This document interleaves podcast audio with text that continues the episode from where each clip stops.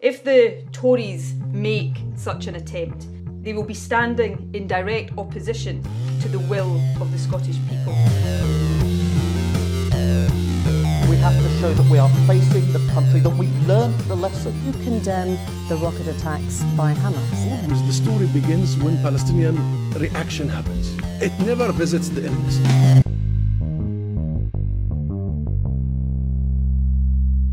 Torniamo a parlare di affari britannici, Angelo, dopo la puntata extra fatta insieme a Nancy Porzia, che ringraziamo moltissimo, è stata davvero eh, illuminante, insomma, con tutti eh, gli argomenti di cui abbiamo parlato, tra Libia, trafficanti e anche proprio il, il, il modo di fare giornalismo, eh, davvero una, una, puntata da non perdere, che invitiamo anzi a, a rivedere se non l'avete vista. continua, tornando appunto qua dall'altra parte del, della manica, il percorso che ci porterà a eh, quella, insomma, che consideravamo normalità prima della pandemia, eh, che dovrebbe avere come data insomma di di sollevamento di tutte le restrizioni il 21 giugno. Eh, parliamo ovviamente delle, delle nuove eh, sollevamento di restrizioni che eh, avverranno il 17 maggio, quindi lunedì prossimo, eh, in, in, cui eh, pub e ristoranti per esempio riapriranno gli spazi interni, quindi non sarà più eh, obbligatorio soltanto stare nei beer garden, quindi negli spazi aperti, si potrà stare anche all'interno con persone di altre case, sempre comunque con regole ehm, restrittive a livello di numeri. il livello di numeri che invece verrà ampliato ampliato per i mh, mm, raggruppamenti all'aperto fino addirittura a 30 persone che potranno incontrarsi in spazi aperti, fino a 6 invece in spazi interni o due case differenti, quindi sarà possibile anche, anche per esempio pernottare, insomma, quindi dormire a casa di qualcun altro, come insomma è stato eh, impossibile fino adesso in questo 2021 e anche parte del, del, 2020, del 2020. Mascherine sono ancora obbligatorie nei trasporti pubblici eh, eh, sì, diciamo l'invito per quanto riguarda il distanziamento sociale sarà un po' più a discrezione della persona, quindi anche e soprattutto con amici e parenti, eh, nonostante, eh, ripetiamo, il sistema vaccinale stia funzionando, mh, mm, non dico egregiamente, ma devo, devo, dire piuttosto bene, più del 50% della popolazione è stata vaccinata, noi, io e te, eh, diciamo nella fascia sotto i 40 anni, quindi sopra i 35, dovremmo essere vicini alla vaccinazione. Poi dip- dipende molto esatto anche dai quartieri, perché ho visto gente più giovane di me eh, che è già stata vaccinata, però non vive per esempio a Londra, in, in, in, in cittadine un po' più piccole dove evidentemente ovviamente ci sono meno, meno, quarantenni. A Londra sembra ce ne siano una valanga, perché sono più di due settimane che sono i quarantenni, quindi insomma aspettiamo fiduciosi. E anche soprattutto la notizia eh, del, delle ultime settimane è che sarà possibile per noi scegliere anche il vaccino, mi pare di capire. Vedremo poi quando verremo chiamati eh, cosa sceglieremo. Um, Ancora non mi pare che per esempio Johnson Johnson sia stato approvato qua, quindi vaccini monodose eh, non credo ce ne siano eh, nel Regno Unito, cosa invece in Italia è così. Per esempio mia mamma è stata vaccinata con Johnson Johnson, forse una delle prime Prima, sessantenni, no, forse una delle prime sessantenni che è stata vaccinata con Johnson Johnson. Esattamente. Come ci ricorda anche eh, l'amico invece Alessandro Allocca su Londra Italia oggi, da domenica, eh, quindi dal 16 maggio, chi giungerà eh, in Italia partendo dal Regno Unito non dovrà più sottoporsi a un periodo di isolamento di 5 giorni come è stato fino, fino adesso adesso basterà eh, un, un, test negativo entro le 48 ore dal viaggio eh, o avere entrambe le dosi del vaccino, quindi un certificato con entrambe le dosi, o essere, eh, avere risviluppato gli anticorpi, che, per cui ovviamente serve anche lì un eh, certificato. Non cambia nulla invece chi eh, dalla, dall'Italia arriva in, in, Regno Unito, c'è ancora la famosa quarantena di 10 eh, giorni, l'Italia credo rientri nella... Um, um, uh, Amber List. Esatto, esatto. anche lì. lista Amber. E peraltro su questo punto sto appunto cercando voli per l'Italia a fine agosto. Al momento si trova qualche opportunità via l'Italia, ma fino a qualche giorno fa eh, tramite British Airways non c'era nemmeno l'opzione, quindi ovviamente ehm, molte linee aeree non stanno scegliendo ragionevolmente a causa delle perdite che hanno, stanno ancora affrontando sin dall'anno scorso eh, a fronte del sostanziale arresto della gran parte del traffico aereo. Eh, chiaramente vi è una decisione di non eh, investire al momento eh, nella lista, eh, chiaramente nella lista rossa, dove troviamo paesi come l'India, che non sono, eh, causa della situazione attuale, non sono mentre tra i, i, desiderabili da questo punto di vista per traffico aereo, ma anche sulla lista AMBA c'è comunque una certa eh, tendenza ad essere, a usare una certa cautela eh, da un punto di vista organizzativo. Assolutamente, forse l'unica, diciamo, eh, preoccupazione che potrebbe sorgere, che è sorta insomma negli ultimi giorni, è proprio quella riguardante la variante eh, indiana, che sembra essersi eh, espansa un pochetto leggevo nella zona di Bolton, quindi a nord dell'Inghilterra, vicino a Manchester, ed è, sembra al momento eh, l'unica, diciamo, spia da tenere molto sotto controllo, ovviamente, nonostante il, il piano vaccinale che stia dando appunto bene, con più del 50%, il 27%, quasi il 30% della popolazione vaccinata in maniera totale quindi con entrambe le dosi. Let me be very clear about this. If the Tories make such an attempt, they won't be placing themselves in opposition to the SNP. They will be standing in direct opposition to the will of the Scottish people. And they will demonstrate conclusively that the UK is not a partnership of equals and astonishingly, that Westminster no longer sees it as a voluntary union of nations. That in itself would be a most powerful argument for Scotland becoming an independent country. Notizie ovviamente centrali di questi giorni, Angelo, il Super, il super Thursday, quindi il Super eh, Giovedì, quello del, del 6 maggio scorso, in cui si sono uh, eh, tenute mm, eh, molte elezioni regionali, molte elezioni di sindaci, anche, di sindaci eh, anche elezioni nazionali, così come in, in, Scozia e in Galles. Ne hai parlato eh, anche sulla nostra newsletter. Parliamo, partiamo diciamo dalla Scozia, che oramai, Angelo, sembra essere il punto eh, focale per quello che è il futuro del Regno Unito o disunito, vedremo insomma cosa succederà, dove eh, Sturgeon con l'SP eh, ha, ha, vinto, ha vinto per la, quatt- quarta volta consecutiva, ehm, con um, un, un, seggio in meno rispetto alla maggioranza assoluta che sono eh, 129 seggi, quindi 64 anziché 65. Sturgeon ha detto voglio essere riguardante ovviamente il, il referendum perché ovviamente ehm, adesso è lì che si giocherà la, la, la partita anche con, con il governo del, di, di Westminster Westminster, quindi sulla possibilità di fare un referendum per la Scozia e uscire dal, dal Regno Unito e quindi a, eh, a fare una candidatura per entrare nell'Unione Europea. Ha detto voglio essere molto chiaro su questo punto, se i conservatori si opporranno a un nuovo referendum di indipendenza, ricordiamo c'è stato quello del 2014 con risultato negativo, ma era tutt'altro un Regno Unito completamente diverso in cui ancora Cameron non aveva fatto la sua grande scommessona sul, sul referendum in uscita dall'Unione Europea, ha detto non si metteranno contro l'SNP, ma saranno in diretta opposizione alla volontà del popolo scozzese, dimostrando che UK, che Regno Unito, non è una collaborazione tra pari. Angelo, tu ne hai parlato anche con un, con un nostro ospite sulla, sulla, newsletter che sicuramente avremo nella prossima stagione come ospite live delle nostre puntate ehm, video. Eh, raccontaci insomma di cosa avete parlato.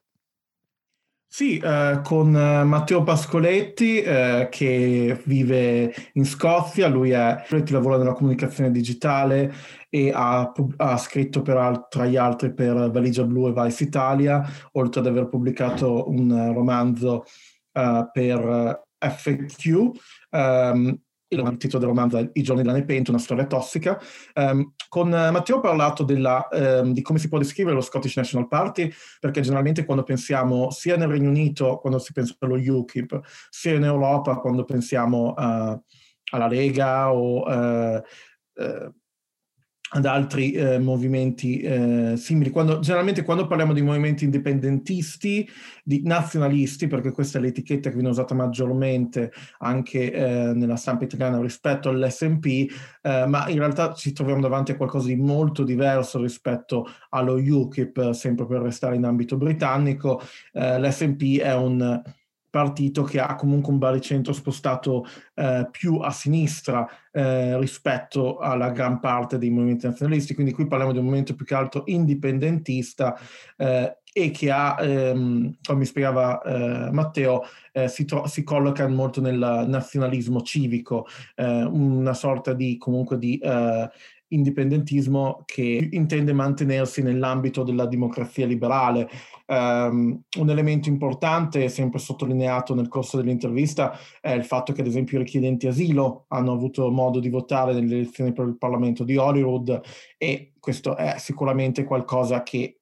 ci, è sufficiente pensare a qualunque partito nazionalista eh, collocato a destra, chiaramente non è, eh, parliamo di un altro orizzonte politico e anche poi chiaramente della leader. Ehm,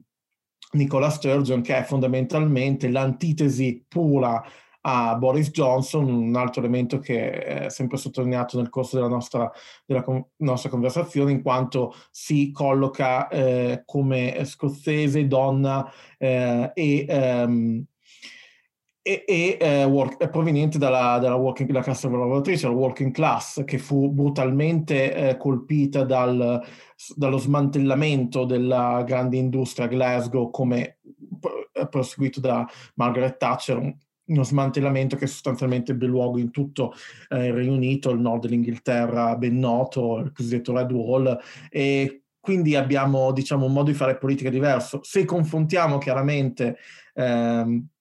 come Matteo ha poi fatto, segnalato anche nella sua provocatoriamente sulla sua pagina, sulla sua bacheca Facebook, la vera opposizione eh, a Johnson sembra essere lì, oltre il Vallo di Adriano. La principale opposizione politica adesso al governo Johnson e ai conservatori viene dalla Scozia e da Nicola Sturgeon. Perché? Perché se tu vedi come gestisce la pandemia, come parla della pandemia,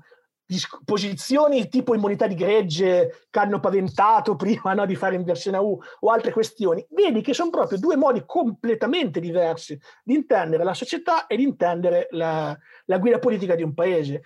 E Johnson, che comunque è, è una specie di istrione no? che sa buttarsi, sa quando, cinico, sa quando deve tagliare i ponti con alleati, cambiare idea, riorientarsi e tenere catalizzata l'attenzione pubblica su di sé, perché comunque è, è un giornalista come formazione, quindi sa bene manipolare agenda setting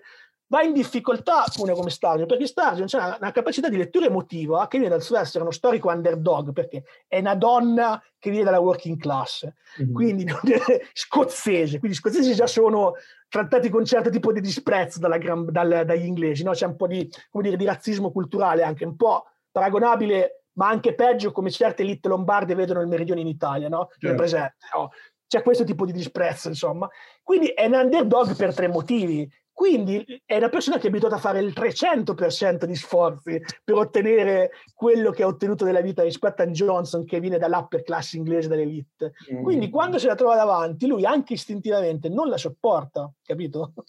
Proprio nel modo anche di concepire la politica, di concepire la società e parliamo comunque, pensiamo a quello che è successo ieri alla fine, nell'ultimo giorno eh, del Ramadan, il giorno di Eid, abbiamo visto a Glasgow questo tentativo da parte dell'Home Office del Ministro dell'Interno di condurre un raid eh, assolutamente bloccato dall'intervento della popolazione locale che ha cominciato a dire appunto a eh, tornare eh, questi visa, visa neighbors, questi sono i nostri vicini e quindi anche un modo di rimarcare in modo molto chiaro, molto netto, perché Sturgeon ha preso direttamente posizione come, eh, come membro, eh, come esponente locale del, del, partito, del um, Parlamento scozzese contro questi raid, contro le politiche dell'Home Office. Diciamo, eh, questo è decisamente uno schiaffo alla retorica eh, di Londra, del governo di Londra e in particolare nello specifico di Priti Patel, eh, che peraltro una retorica non nuova che è stata portata avanti da oltre ehm, dal 2010 sostanzialmente non, ha, non, abbiamo visto delle politiche estremamente diverse con i predecessori di eh, Patel, Sajid Javid, eh, Amber Rudd e poi la stessa eh, ex prima ministra eh, Theresa May quando ricopriva eh, la carica di eh, cap- capa del, dell'Home Office del Ministero dell'Interno. C'è decisamente un modo di eh, un posizionamento molto diverso, chiaramente i motivi eh, che poi che potrà leggere meglio nell'intervista, ehm, i motivi principali per i quali eh, non c'è fretta nel, per quanto riguarda eh, fare il referendum sono legati a prima di tutto la necessità di um, ottenere, di, di, avere un successo da questo punto di vista per il referendum e allo stesso tempo, e oltre a questo c'è anche la questione di eh, dover, di poter eh, assicurarsi eh, che tutto questo avvenga in modo, eh, in un modo che non comprometta la eh, ripresa anche legata alla campagna vaccinale, che chiaramente è una campagna vaccinale guidata da Londra, poi eh, ovviamente c'è una forma di devoluzione, ma comunque c'è una certa, c'è una, eh, comunque una certa centralizzazione perché Londra come capitale ha il potere di acquistare i, i vaccini oltre ad averli poi prodotti. E su questo punto di vista abbiamo sostanzialmente la, ehm, eh, la, la grande, diciamo, il grande problema di Boris Johnson, perché nessun primo ministro eh, vuole trovarsi a dover rappresentare, eh, dover, dover, essere quello che perde un pezzo di regno, però diciamo che eh, tra il risultato del referendum eh, sulla permanenza nell'Unione Europea, eh, dove appunto oltre il Remain prese oltre il 60% in Scozia, e l'attitudine di Johnson nel corso della pandemia lo scorso anno e in generale rispetto anche agli altri, eh, alle altre parti del regno, non dimentichiamo la tendenza a eh, giocare col fuoco continua e costante rispetto all'Irlanda del Nord, ci sono tutti gli ingredienti eh, per un esito diverso in un referendum sull'indipendenza e c'è anche poi il movimento nel quale poi anche coinvolto il nostro eh, amico Andrea Pisaulo di Europe for Scotland nel eh, supportare e creare, eh, po- creare, ponti eh, tra i paesi europei eh, per sostenere l'ingresso, il futuro ingresso di una Scozia indipendente nell'Unione Europea. Poi chiaramente dovremo vedere gli sviluppi futuri, uno dei più grandi ostacoli e soprattutto uno di quei paesi che sicuramente si troverebbe a dire no per le sue eh, spinte indipendenza interna è chiaramente la Spagna. Assolutamente, ricordiamo appunto c'è anche una petizione da firmare per Europe for Scotland. Mm, eh, ricordiamo anche che eh, Sturgeon mm, eh, appunto non ha ottenuto la, la, maggioranza assoluta, dovrà quindi, come sottolinea Ferdinando Cotugno su Domani, che si occupa molto spesso di tematiche ecologiste, dovrà appoggiarsi sui Verdi che invece hanno ottenuto otto seggi. Quindi se ricordiamo anche il, il, il famoso mm, referendum del 2014 era molto improntato, visto che ancora tutta la tematica del, del, dell'uscita dall'Unione Europea non era eh, in ballo sul petrolio invece eh, scozzese, quindi era una, una matematica molto calda all'epoca. Adesso invece che tra l'altro la Scozia, eh, come sottolinea appunto Cotugno, ha fatto eh, passi eh, molto importanti in direzione delle rinnovabili, addirittura Alex Salmon, eh, nemico della Sturgeon, eh, chiamava la Scozia eh, la rabbia saudita delle, delle, rinnovabili, insomma non so perché sia venuto fuori con una definizione così so, controversa, mi verrebbe da dire, però invece Sturgeon dovrà eh, non dico scegliere tra referendum e petrolio, però sicuramente è una tematica che, che sarà eh, di grande eh, attualità, anche perché ovviamente i, i green, i verdi sono uh, a favore del, del, referendum, ma sicuramente vorranno spingere un'agenda più ecologista. Quindi anche quello, fortunatamente devo dire, eh, io mh, mm, eh, sono molto felice e do assolutamente il benvenuto a una crescita dei partiti verdi, perché insomma ehm, l'ecologia penso sia al, al di là di tutte delle pandemie, eh, di quello che è successo in quest'ultimo anno, è veramente la grande sfida eh, della, della, modernità. Quindi eh, o si riesce a, ad affrontare quella tematica in maniera seria oppure non c'è futuro. Quindi insomma... Ehm, Vedremo, staremo molto attenti a queste, a queste tematiche in futuro. What this means is that uh, I think that it's a, it's a mandate for us to continue to, to deliver. Conservative Party candidate, 15,500 fundamentally, we have to show that we are facing the country, that we've learnt the lessons of this bitterly disappointing set of results. Secretary of the biggest affiliates, and yeah, I'm not sure what, what vision Kia has. You don't know what he stands for? I don't. I know what he got elected on. He, he got elected saying he wanted to make the moral case for socialism. You were a Labour minister, a Labour cabinet minister, you're a Labour peer. Do you know what Keir Starmer stands for? No. No idea. Uh, unifying the Labour Party. It can never be glad, confident morning again, I'm afraid, for, for Keir Starmer. There are fundamental questions which now need to be asked about the future of the Labour Party and its leadership. Angelo, appunto, se, se Sturgeon sorride, eh, Starmer non, eh, non, non, gioisce. Diciamo che eh, era nell'aria eh, la sconfitta di Artipool, ehm, questa che vengono chiamate by-election, quindi sono ehm, seggi eh, singoli in cui ci sono appunto ehm, elezioni singole, in cui eh, il Labour perde e non aveva mai perso sin da quando il seggio era stato istituito nel 1974. Eh, una mh, mm, sconfitta che è stata anche più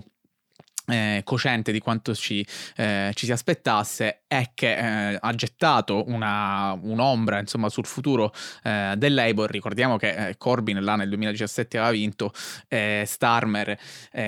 prendendosi, diceva, si è preso tutta la responsabilità. In realtà la responsabilità non sembra essere presa, visto che ha scaricato le colpe su altri diciamo, esponenti del partito come Angela Reiner, che è stata sollevata del suo incarico e poi è stato offerto in realtà un incarico più eh, importante, quindi veramente anche dal punto di vista comunicativo Starmer sembra... Mh, mm, mi verrebbe da dire, mh, mm, sta pestando una merda dietro l'altra, insomma, non, non, ne sta azzeccando una sia dal punto di vista politico, in cui eh, si fatica veramente a riconoscere una, una, una statura, un'ideologia, una visione per, per il futuro del, del ma anche eh, dal punto di vista comunicativo, lui che doveva essere la faccia più eh, istituzionale eh, all'indomani di, eh, della uh, disfatta, anche ovviamente, ehm, ehm, diciamo abbastanza abbastanza catastrofica del 2019 di Corbyn, però insomma quel risollevamento che ci si aspettava da Starmer non è assolutamente avvenuto. No, assolutamente, è stata una eh, grandissima eh, batosta per eh, i laburisti, non inaspettata, peraltro nel senso, per fare un ultimo riferimento alla Scozia, eh, in Scozia i laburisti sono uh, scesi poi, eh, i loro numeri sono scesi a 22 seggi, considerando poi che la considerando che un tempo la Scozia era fondamentalmente un feudo eh, laburista, la, eh, la, il costante deterioramento del supporto eh, laburista eh, da parte dell'elettorato scozzese continua eh, sostanzialmente in modo indomito e imperterrito e in questo i verdi scozzesi ai quali facevi riferimento eh, sono riusciti ad inserirsi oltre all'SNP chiaramente perché possono eh, diciamo assorbire eh, supporto da entrambi i partiti. Um, è stata, mh, se guardiamo i numeri, eh, Labour ha perso 326 consigli locali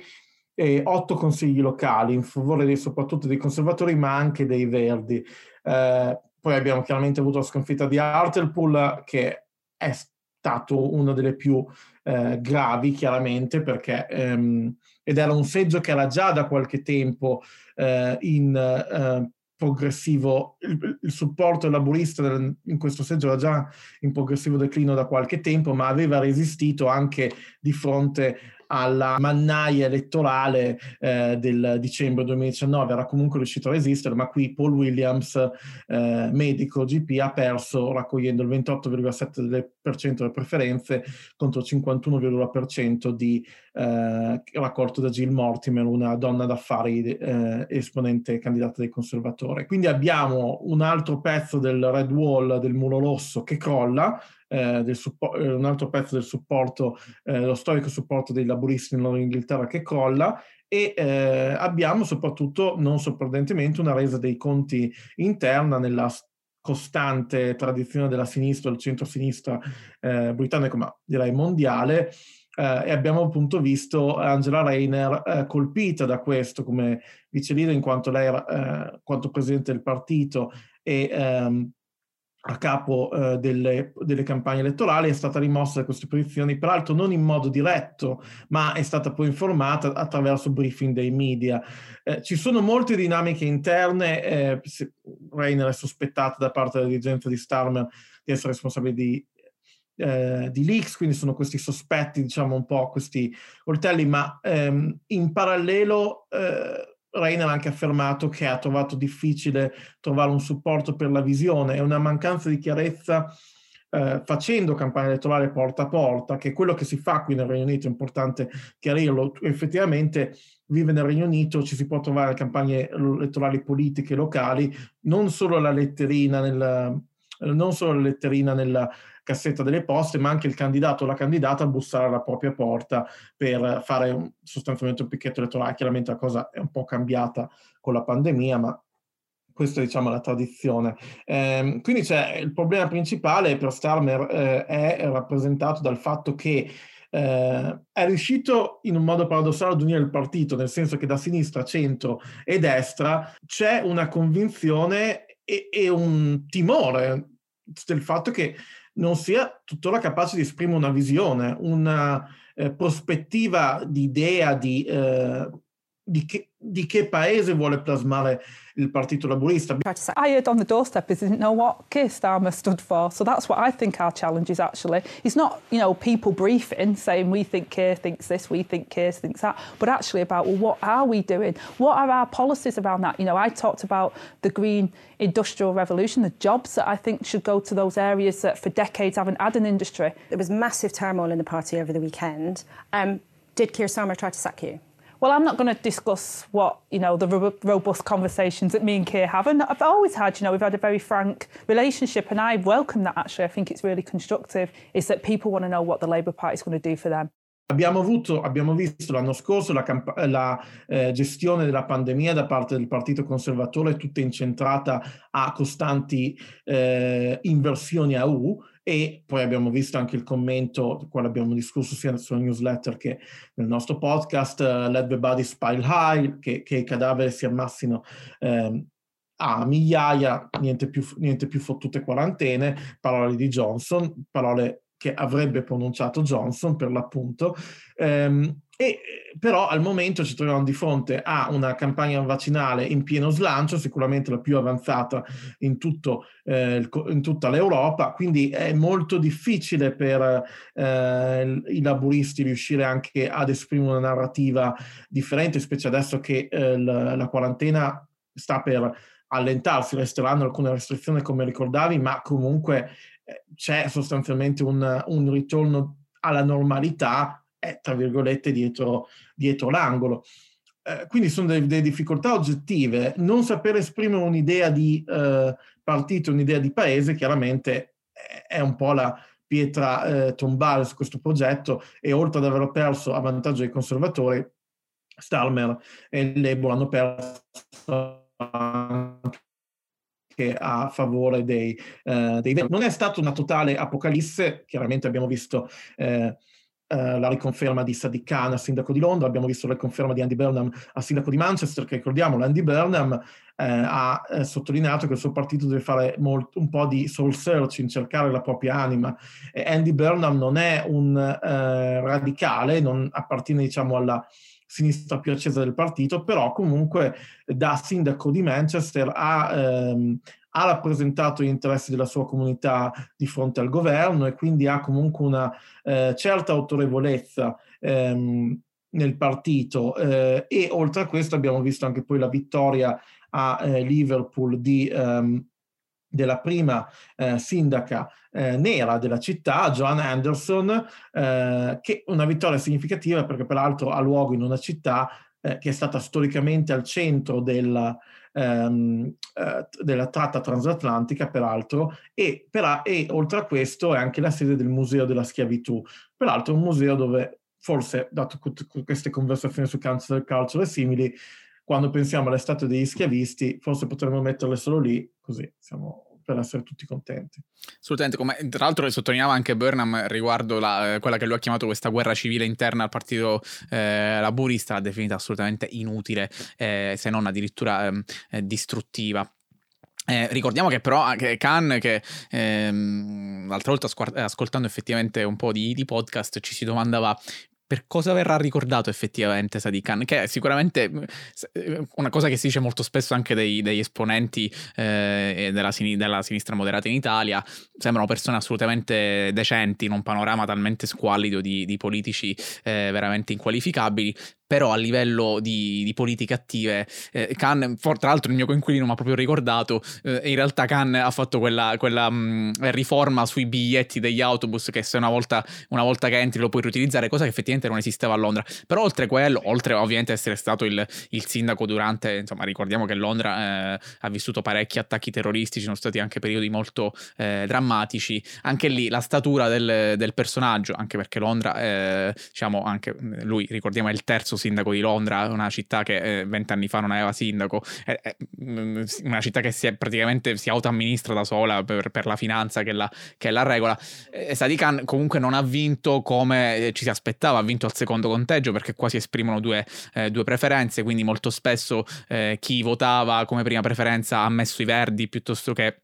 in Labour anche per dare un, un, segnale e quindi soltanto col secondo uh, conteggio è riuscito a, a, superare e a vincere contro uh, Sean Bailey che era un candidato abbastanza uh, debole devo dire. Sì, mh, mm, sì, Sean Bailey in realtà è riuscito a, a sorpreso sostanzialmente tutti perché eh, non era molto supportato all'interno del suo stesso partito. Ehm, simili, eh, poi Sean Bailey, come parlato anche nella newsletter, aveva espresso le idee molto eh, abbastanza retrograde su alcuni fronti, anche ehm, eh, de, sì, definiamo retrograde e poco aperte, eh, per usare un, un eufemismo, eh, aveva puntato molto sulla questione del uh, knife crime, la questione della eh, criminalità um, e degli omicidi, eh, compiuti, com, eh, degli omicidi ad arma bianca, sostanzialmente compiuti a Londra, ma aveva fatto anche appunto degli, dei, delle uscite eh, assolutamente terribili, come ad esempio eh, il suo tweet, eh, il suo post Twitter post sui social seguito, eh, che fece seguito all'omicidio di uh, Sarah Everard, sottolineando che con lui le strade sarebbero state sicure. Poi chiaramente lì, eh, considerando il fatto che al di là di tutto lì si trattava di, della responsabilità di un poliziotto, ecco, eh, anche se non fosse stato quel caso, eh, fare campagna elettorale su omicidi freschi è, è diciamo, eh, di, diciamo, non so, non so quanto, quanto lo squallore, eh, quanto si possa spingere di, per lo squallore. Su Candy per sé, chiaramente, ehm, questa è una paura che aveva sottolineato anche ehm, intervistato nel corso di un'intervista sul podcast di Owen Jones, una paura che c'era nel suo team, che molti, che dato, che dato la positività dei sondaggi, molti elettori avrebbero potuto magari optare per eh, restare a casa eh, convinti che comunque avrebbe vinto Khan e forse si è visto un po' un effetto da questo punto di vista perché comunque abbiamo visto un calo eh, del, mm, del numero di elettori anche rispetto eh, alla tornata elettorale. Chiaramente lì non c'è la pandemia, eh, però comunque va ricordato che moltissimi hanno utilizzato il voto postale in questo scenario. Eh, chiaramente ci sono ancora tre anni e poi di, uh, per Khan, sindaco di Londra, dopodiché vedremo anche se uh, si, vedremo le, le, sue ambizioni spingersi a livello nazionale, perché appunto tra tre anni poi ci saranno anche le elezioni uh, politiche, chiaramente le prossime elezioni politiche, quindi lì ci saranno tanti movimenti, cambiamenti interni al Labour. Quello che è certo è che eh, finché Starmer non emergerà con una visione, eh, sarà molto difficile eh, che il Labour possa uscire dalla paulude e ci terrei a ricordare che comunque a Londra i due candidati, per esprimere anche la diversità di questa città, erano principali, erano il figlio di un, figlio di un um, autista di bus e di una sarta pakistani e il nipote di un nipote di famiglia giamaicana eh, arrivata eh, nel Regno Unito ehm, con il resto della Windows Generation, quindi parliamo comunque di eh, una rappresentatività diversa rispetto a quella che siamo abituati eh, a vedere in Italia. Per... Angelo, chiudiamo questa parentesi elettorale parlando di una piccola eh, dibattito, che, piccolo, forse anche non così piccolo, dibattito che si è scaturito anche all'indomani del discorso della regina, ossia la, la possibile introduzione della richiesta della carta d'identità per votare, che a noi italiani ci sembra la cosa più normale del mondo, che dobbiamo avere la carta d'identità, dobbiamo avere anche il certificato elettorale, insomma un paio di documenti, eh, una firma da, da porre quando si va a votare. Qui Basta presentarsi, dare il proprio nome e confermare il proprio indirizzo. Così è stato per noi che siamo andati eh, a votare, se non c'è addirittura il voto postale. Eh, sembra che il Partito Conservatore però voglia introdurre eh, la, la, richiesta obbligatoria della carta d'identità. Perché diventa qua una cosa eh, controversa, Angelo, mentre a noi sembra assolutamente normale? Sì, eh, beh, diventa una cosa controversa, è qualcosa di controverso perché sostanzialmente... Ehm, la richiesta della carta d'identità è qualcosa che avviene molto raramente nel Regno Unito, cioè perché comunque questo è anche legato, è anche legato in buona parte a una certa um, attitudine rispetto a il,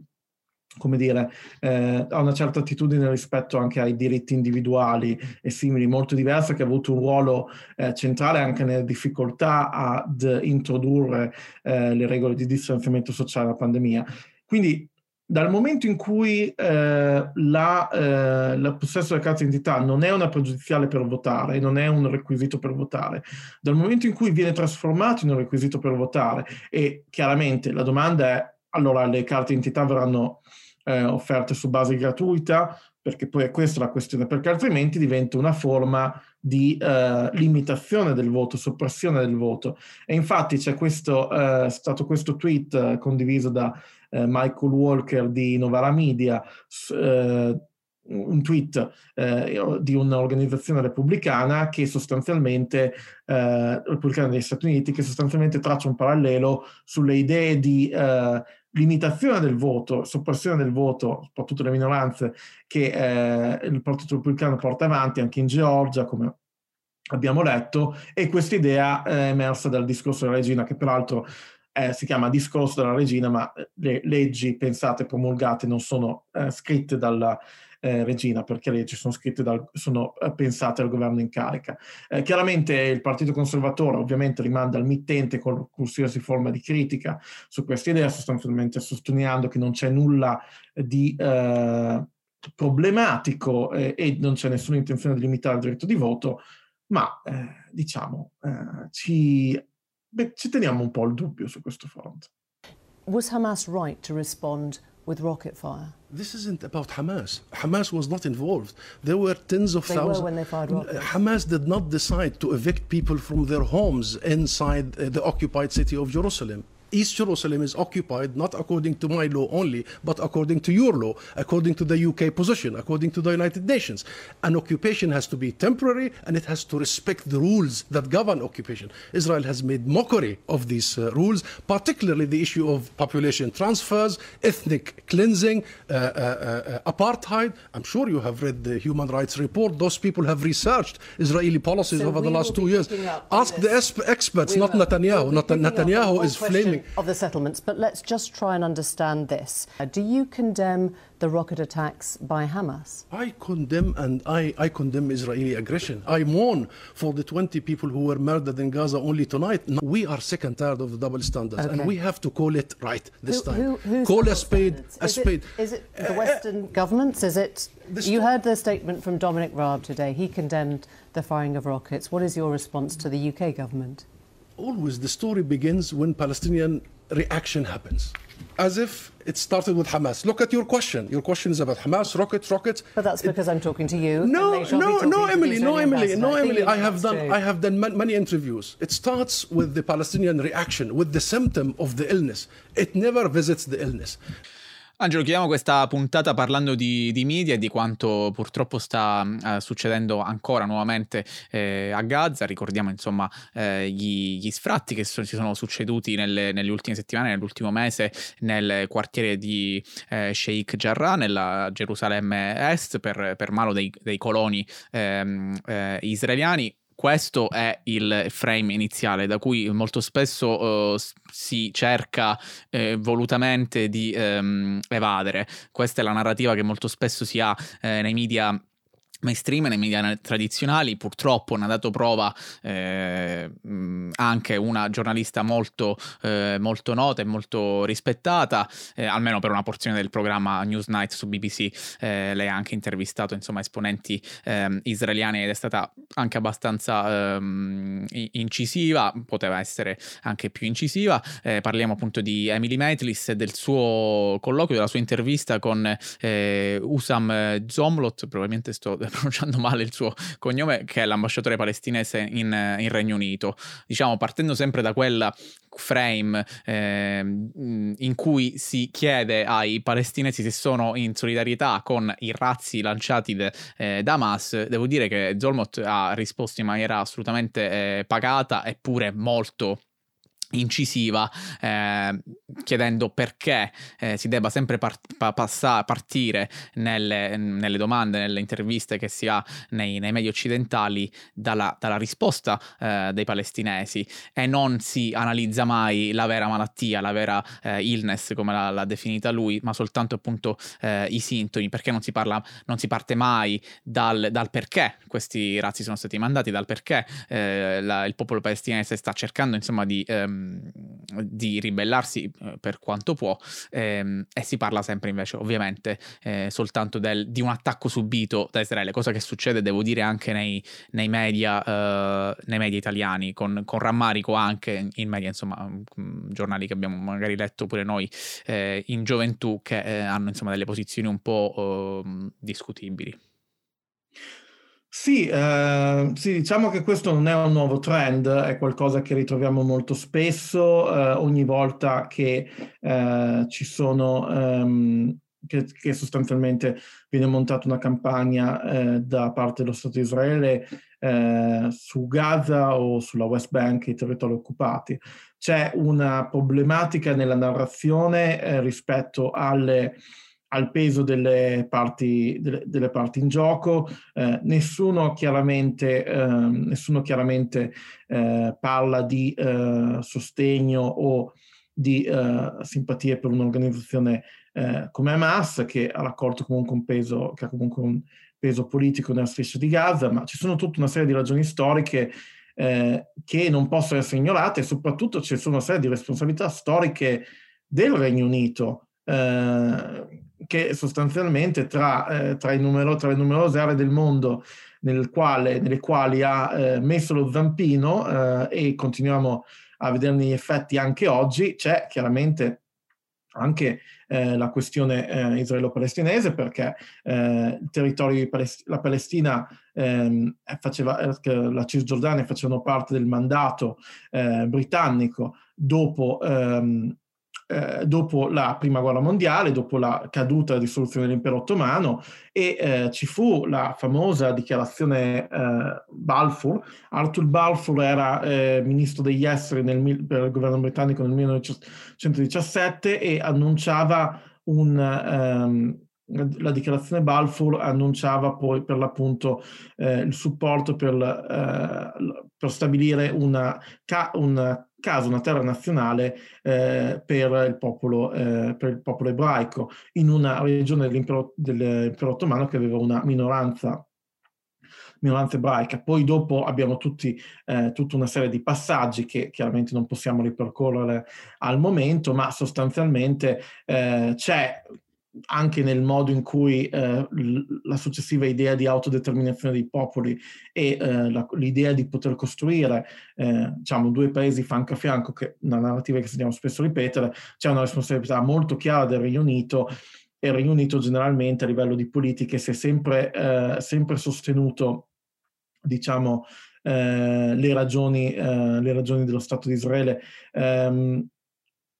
rispetto al uh, conflitto palestinese, ma qui eh, entriamo in una sfera molto diversa, eh, però eh, chiaramente vediamo, vediamo anche le reazioni da parte della politica, abbiamo avuto anche il ministro, l'ex ministro Sajid Javid, eh, peraltro musulmano, figlio di genitori pakistani, con un suo tweet quale sottolineava che se, eh, ci si, se, ci si, se, Londra fosse costantemente esposta ad attacchi di razzi, ci si aspetterebbe una reazione. Una narrativa che chiaramente sembra dimenticare in modo molto conveniente il fatto che eh, ci troviamo a Sheikh Jarrah di fronte alla deportazione di famiglie palestinesi da settimane, mesi, anni e ci troviamo anche di fronte a, un, a una serie di costanti, una serie di costanti di costanti attacchi e sostanzialmente una disproporzione tra le parti. Ovviamente eh, è, è, giusto e legittimo, come hanno fatto in molti, chiedere eh, alle parti di, um, di diciamo, un, uh, andare verso il cessate il fuoco, ma i pesi in gioco sono diversi e c'è un, diciamo, una potenza occupante eh, e ci sono degli occupati e questo non lo diciamo noi, non è una nostra posizione personale, ma è quello che dicono le risoluzioni dell'ONU. Quindi. Poi tutto il resto, diciamo, eh, poi molto, molto, poi chiaramente questo è un po', un po a bignami, diciamo, però eh, le questioni chiare sono qui e soprattutto eh, qui abbiamo sostanzialmente alcuni richiami eh, da parte della politica britannica a una, ehm, diciamo, ha, ha diciamo, un'imitazione eh, sospensiva che comunque è migliore rispetto al eh, balletto della politica italiana che abbiamo visto, eh, in cui tutte le forze politiche sembrano avere, a parte ehm, a parte alcune, eh, poche, Sinistra Italiana, l'EU e pochi altri, eh, sembrano aver deciso di trovare co- terreno comune nel difendere l'azione eh, militare israeliana. Sì, guarda, mi piacerebbe veramente non citarli neanche, però eh, vedevo una dichiarazione proprio di mm, Maria Elena Boschi di Italia Viva, che dovrebbe essere un partito eh, assolutamente insignificante per le percentuali che ha, invece ha un, purtroppo un peso enorme, parlava di eh, Gerusalemme libera difendendo appunto Israele, ecco secondo me c'è veramente poca conoscenza dell'argomento, quando si sa così poco è meglio eh, non parlare. Ehm, tutto questo ovviamente eh, sempre esprimendo solidarietà anche al, al popolo israeliano che vive vive, ha sempre io ho, ho amici israeliani per esempio che, che, vivono a Tel Aviv e ovviamente hanno una prospettiva di vita completamente diversa dalla nostra eh, perché hanno vissuto sulla propria pelle comunque gli attacchi eh, di Hamas, eh, hanno anche però una, una sovrastruttura eh, culturale Ehm, militare, ricordiamo che tutti gli israeliani sono obbligati a eh, fare il servizio militare, quindi sulla carta ogni maggiorenne israeliano è un, un soldato eh, e quindi anche una forma mentis completamente differente che li forma a um, um,